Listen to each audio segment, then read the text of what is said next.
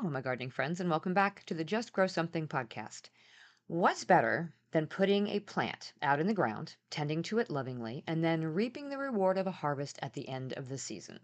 Well, planting that plant one time and then reaping the rewards year after year after year, of course. That is the beauty of a perennial fruit or vegetable or herb.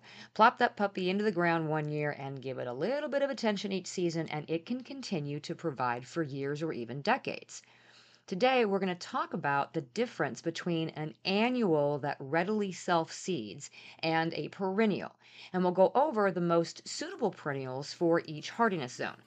This won't be a deep dive. Instead, just a quick overview so you know what to plan for and what to shop for so you can get in on the perennial game in your own garden. Let's dig in. Hey, I'm Karen. I started gardening years ago in a small corner of my suburban backyard, then moved to a five acre lot outside city limits and expanded that garden to half an acre. What started as a way to provide for my family turned into a love for digging in the dirt and providing for others. Slowly, my husband and I built our small homestead into a 40 acre market farm through lots of trial and error and successes and failures.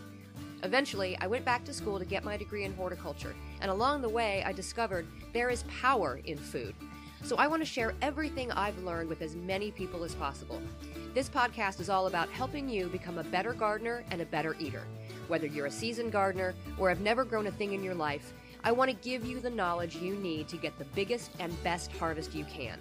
So, settle in, grab that garden journal, and get ready to just grow something.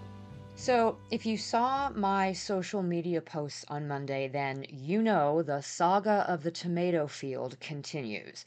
Um, if you didn't see my post, I'll catch you up really quick.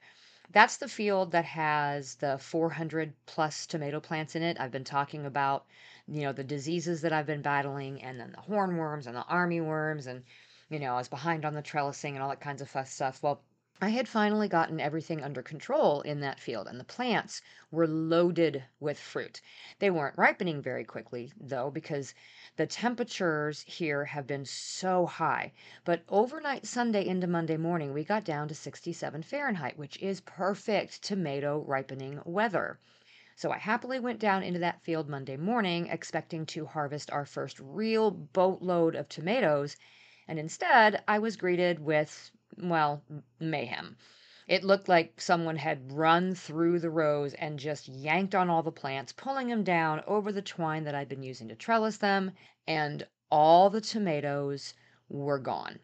I mean, gone. Every single one of them, with the exception of one half eaten green tomato that I found laying on the ground. Just stripped, everything.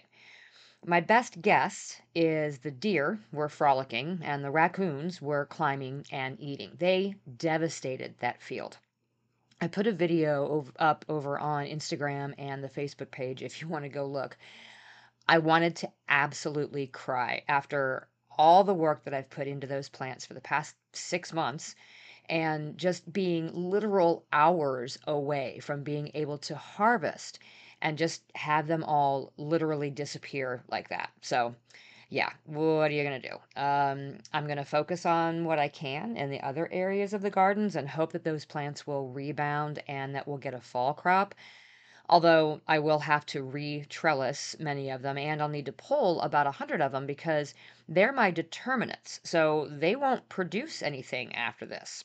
I do have more tomato plants up in the beds by the house, but this was our major market sales tomato field. We'll still have what I need for canning and such because those are up by the house. And we have a relationship with enough local farmers that we'll be able to buy tomatoes at wholesale to get to our customers that are here locally. But that's a huge hit to our bottom line. You guys know I talk about it all the time. Tomatoes are our biggest seller consistently at the markets throughout the, the summertime. And so this is a pretty big hit.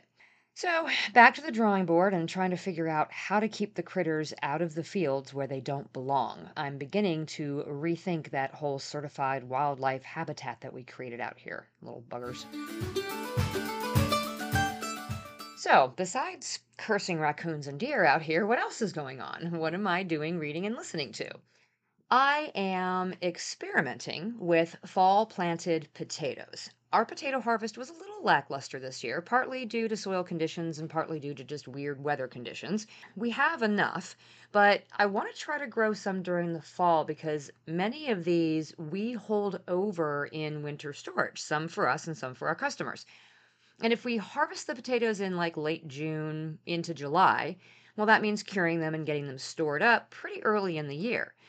We do usually plant varieties with different maturity dates so that we can harvest the early ones like as new potatoes and then later the later harvested ones can be cured and stored. But that still means that they need to hold for like 3 months before we even get into the fall. And of course, the longer they have to be stored, the more potential there is for rot. So I figure I have enough time to get another crop to maturity if I can manage the soil temperature. Since potatoes are more of a cool weather crop, I'm going to use tubs and containers and maybe one raised bed. And these will all be in an area that stays shaded until about 10 o'clock in the morning. And then it gets shaded again in the afternoon around 4 o'clock. So, pretty much just before we really hit our hottest part of the day that's going to give me at least six hours of sunlight, and it will give the advantage of the overnight cooler weather longer into the morning in the shade, and then a chance to cool down quickly, or at least not be in the scorching sun during the hottest part of the day. And they'll also be within reach of the hose, so I can water liberally when needed to kind of keep the soil cool that way. So we'll see how it goes. I'll keep you posted. Um, what am I reading? I finally got started on Scratchman by Tom Baker, and it's an absolute joy so far. I didn't start until Sunday, and I'm already a third of the way through because I just didn't want to put it down. So if you are a Doctor Who fan, I absolutely recommend it. And what am I listening to? I'm catching up on back episodes of Plantrama. It's a podcast hosted by Ellen Zachos and CL Fornari, and it covers edible gardening, foraging, and landscape plants. They always have really interesting insights and different opinions from each other, which I really appreciate. So they usually cover um, three different topics each episode and then questions from listeners, and it's an interesting show. So I'll link to it in the show notes. And in much more pleasant news than that that I shared at the top of the episode, we have a new patron over on Patreon. Ashley at Dirty Paws Homestead is buying me a coffee every month over there, and I couldn't be more appreciative because, you know, you all know I love my coffee. Thank you, Ashley, for joining the Patreon community.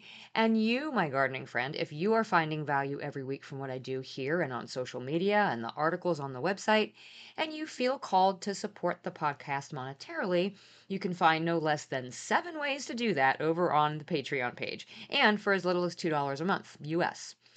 And I will link to the Patreon page in the show notes so you can check that out. So thank you again, Ashley, for joining.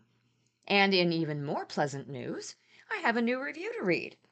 This five star rating and review comes from Apple Podcasts and it is from Marina over at Farming MRT and it is titled My Garden's Best Friend. This podcast has been such a help to me this year with my garden. I'm kicking myself for not finding this podcast earlier because I could have been implementing these awesome tips in past garden years. I've already changed multiple things in my garden and seen improvements already. Thank you, Karen, for helping this amateur gardener, Marina. Thank you, Marina. That means so much to me. Um, it really is wonderful to get feedback and to hear that my goal of helping people reach their goals as gardeners is actually being accomplished. So, thank you for that. And okay, I don't care what any other podcaster tells you. The reviews don't help our rankings in the podcast charts, but it does lend some credibility to the podcast when people are searching for something new to listen to. And it absolutely does a lot for the podcaster to know that, you know, we're not just speaking out into the void. It's helpful to know whether what we're doing is having an impact. And so the ratings and the reviews are absolutely, truly appreciated. So if you would like to leave a review, you can do that over on Apple Podcasts. And even if you're not an Apple user, I created an Apple account and downloaded iTunes just so I could go and leave reviews for my favorite podcasts because I'm a PC person. So um, you can also just leave a rating in Spotify, but no reviews over there yet. So let's talk perennials.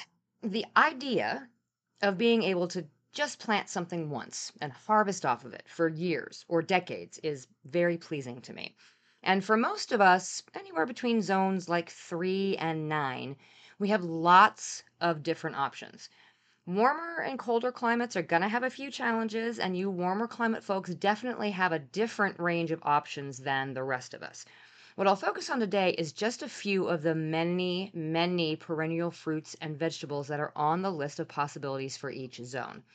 This is in no way an exhaustive list, and I'll work on getting some articles up over on the website and for the newsletter to go a little bit more in depth for each zone. But there's some good starter information here, so stick with me.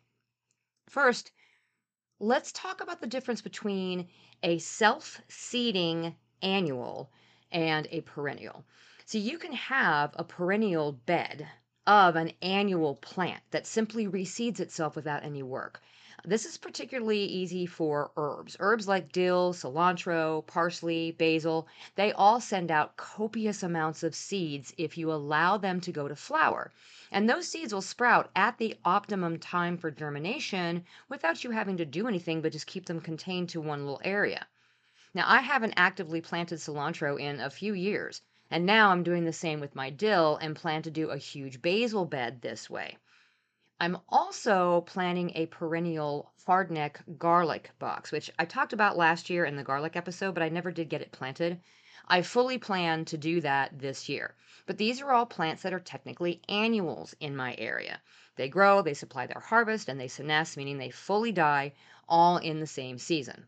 Well, okay, parsley is technically a biennial because it flowers in the second year, but it's the same concept. Perennials, on the other hand, come back from the same rootstock every single season. They have underground parts that survive the winter and sprout and grow again the following spring when the weather is appropriate. Or maybe they're trees that go dormant during a certain time of year and begin producing again when the time is right. Those are the plants we're talking about today. And I'm going to stick with fruits and veggies because the herb list is really extensive and could actually be its own episode. So just the big guys in the fruit and veggie category today.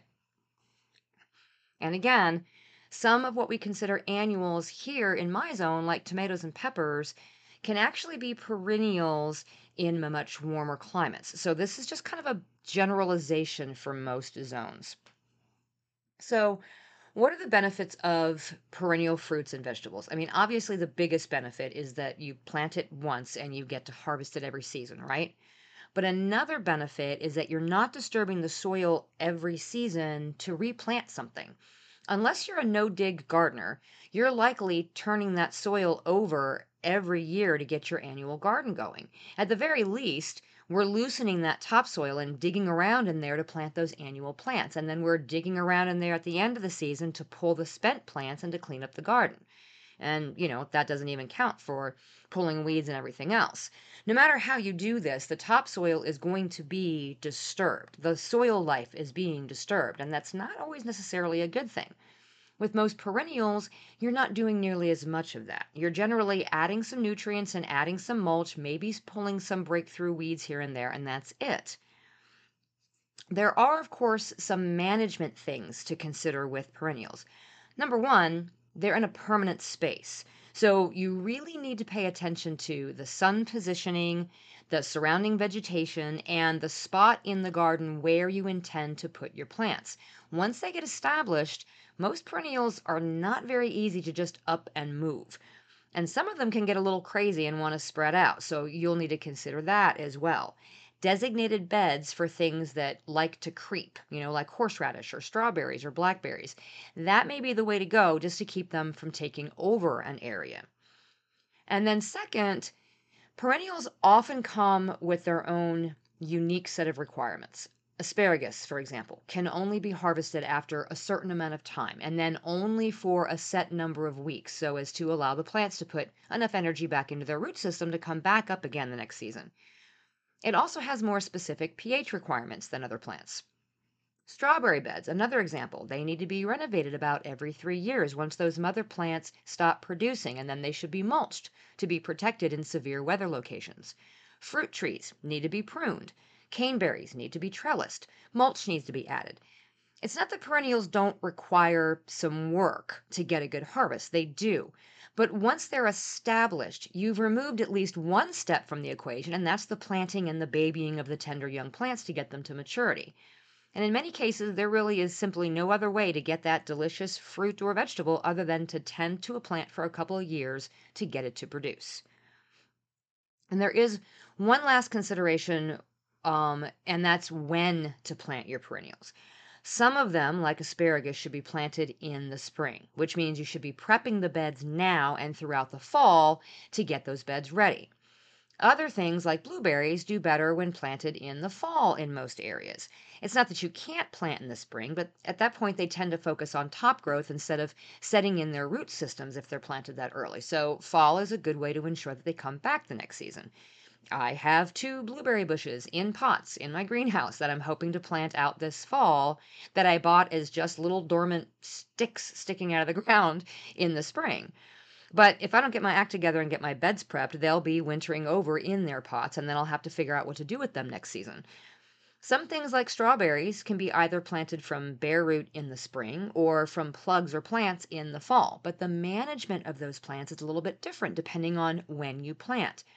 So, being prepared for when to plant is a good idea before jumping into perennials.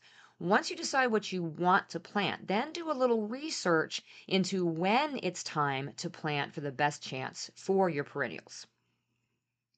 And with each of these lists, the key is to choose varieties that are specifically bred to do well in your zone. So pay attention when researching what you're going to plant. Just because the big box store carries it in their garden center doesn't mean that it's going to be hardy where you live check the tag and be sure that it's intended for your zone.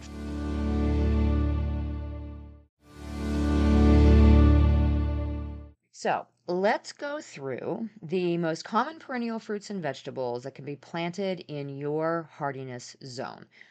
There may need to be some special considerations for freeze protection for those of you that stay really cold for extended periods of time. So these are just general recommendations. Let's start with zone one. Um, I don't know of any perennial vegetables that will survive that kind of extreme cold. But there are varieties of apples, as well as haskap berries and choke cherries, that are perennial and will come back after hitting those crazy low temperatures, like negative 60 Fahrenheit. But again, these more than likely are going to need extra protection through the winter. You'll need to check the varieties and their hardiness and go for things that are native to the area that you live in for optimum survivability. Now, zone two. With some very heavy extra protection, you might be able to get away with growing asparagus. It will need to be really, really, really well mulched during your winter time. Perennial fruits, um, you can grow some of these. It includes some varieties of apples and plums, and the choke cherry, as well as honeyberries. And again, look for native plants that provide edible fruits to add to your garden varieties. Zone three. We have lots of gardeners in zone three listening to this podcast. Here again, you can grow asparagus with a good layer of mulch over the winter time, and you should be able to grow rhubarb and sunchokes, or Jerusalem artichokes, they're called. Um, ramps and Egyptian walking onions are also more hardy vegetable options for zone three. With the fruits, we start to get into a little bit more variety here.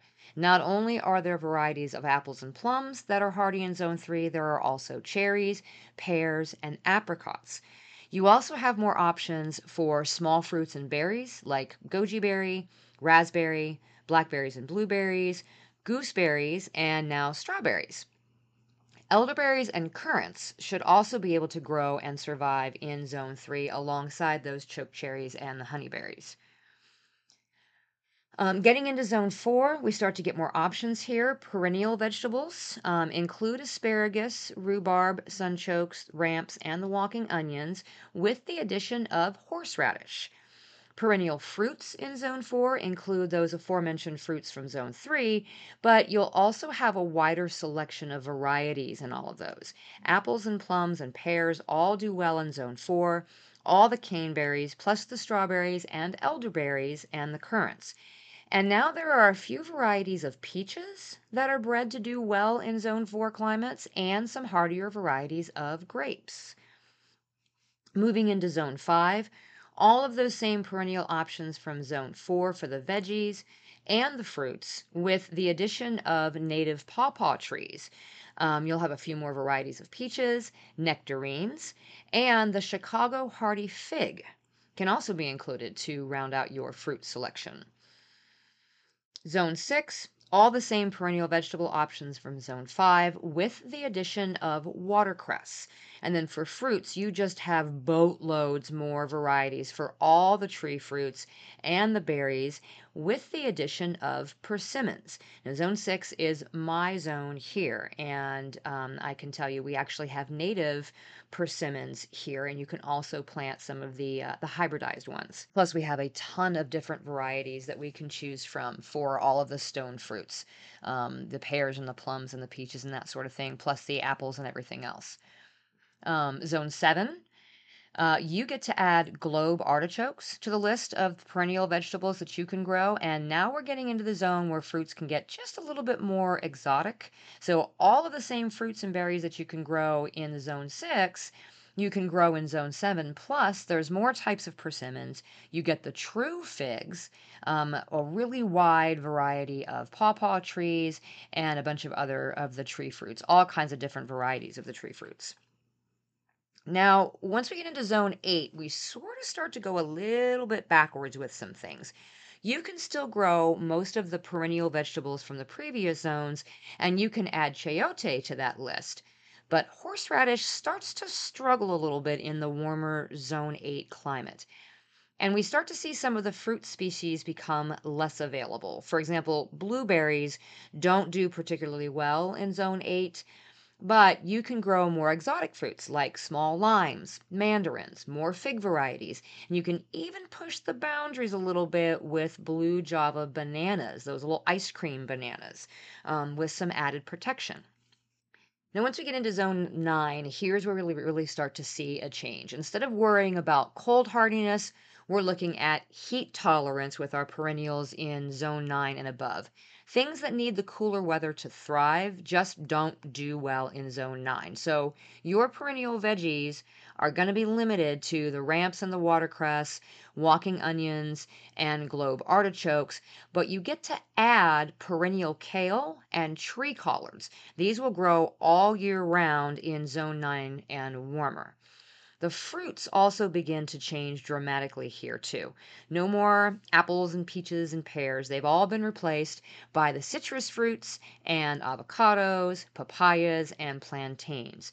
You can still grow honeyberries and serviceberries, mulberries and grapes, blackberries and raspberries, but strawberries start to really have a hard time in zone 9.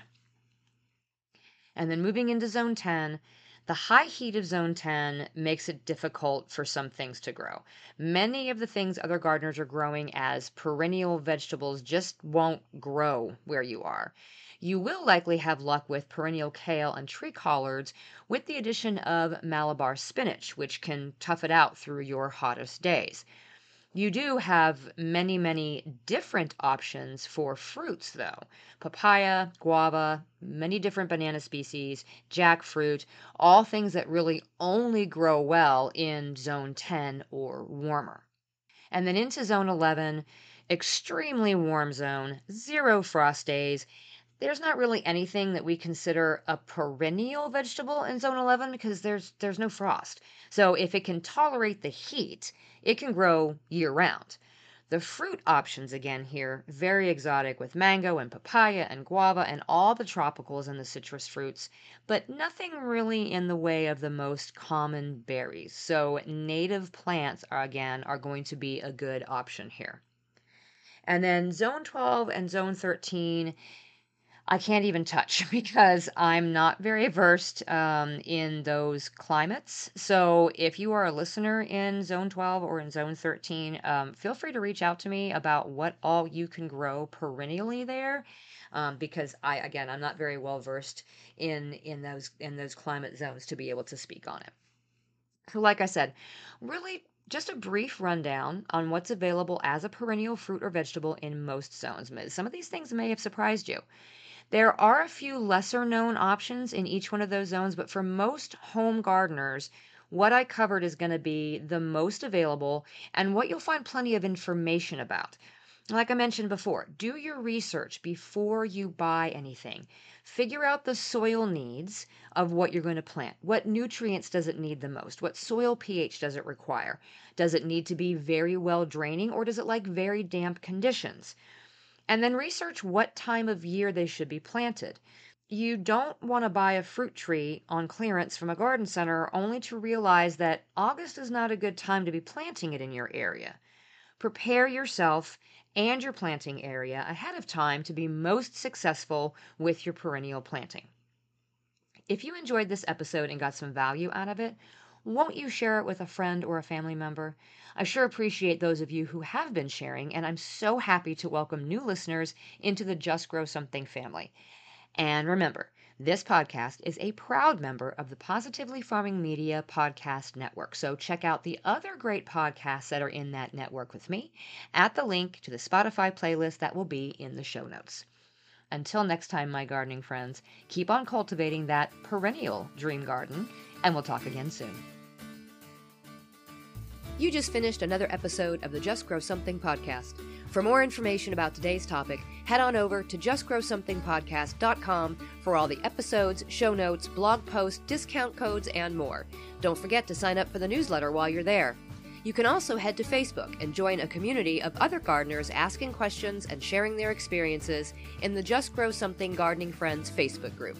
And if you want to support this show even further, head to patreon.com slash justgrowsomething to find out how.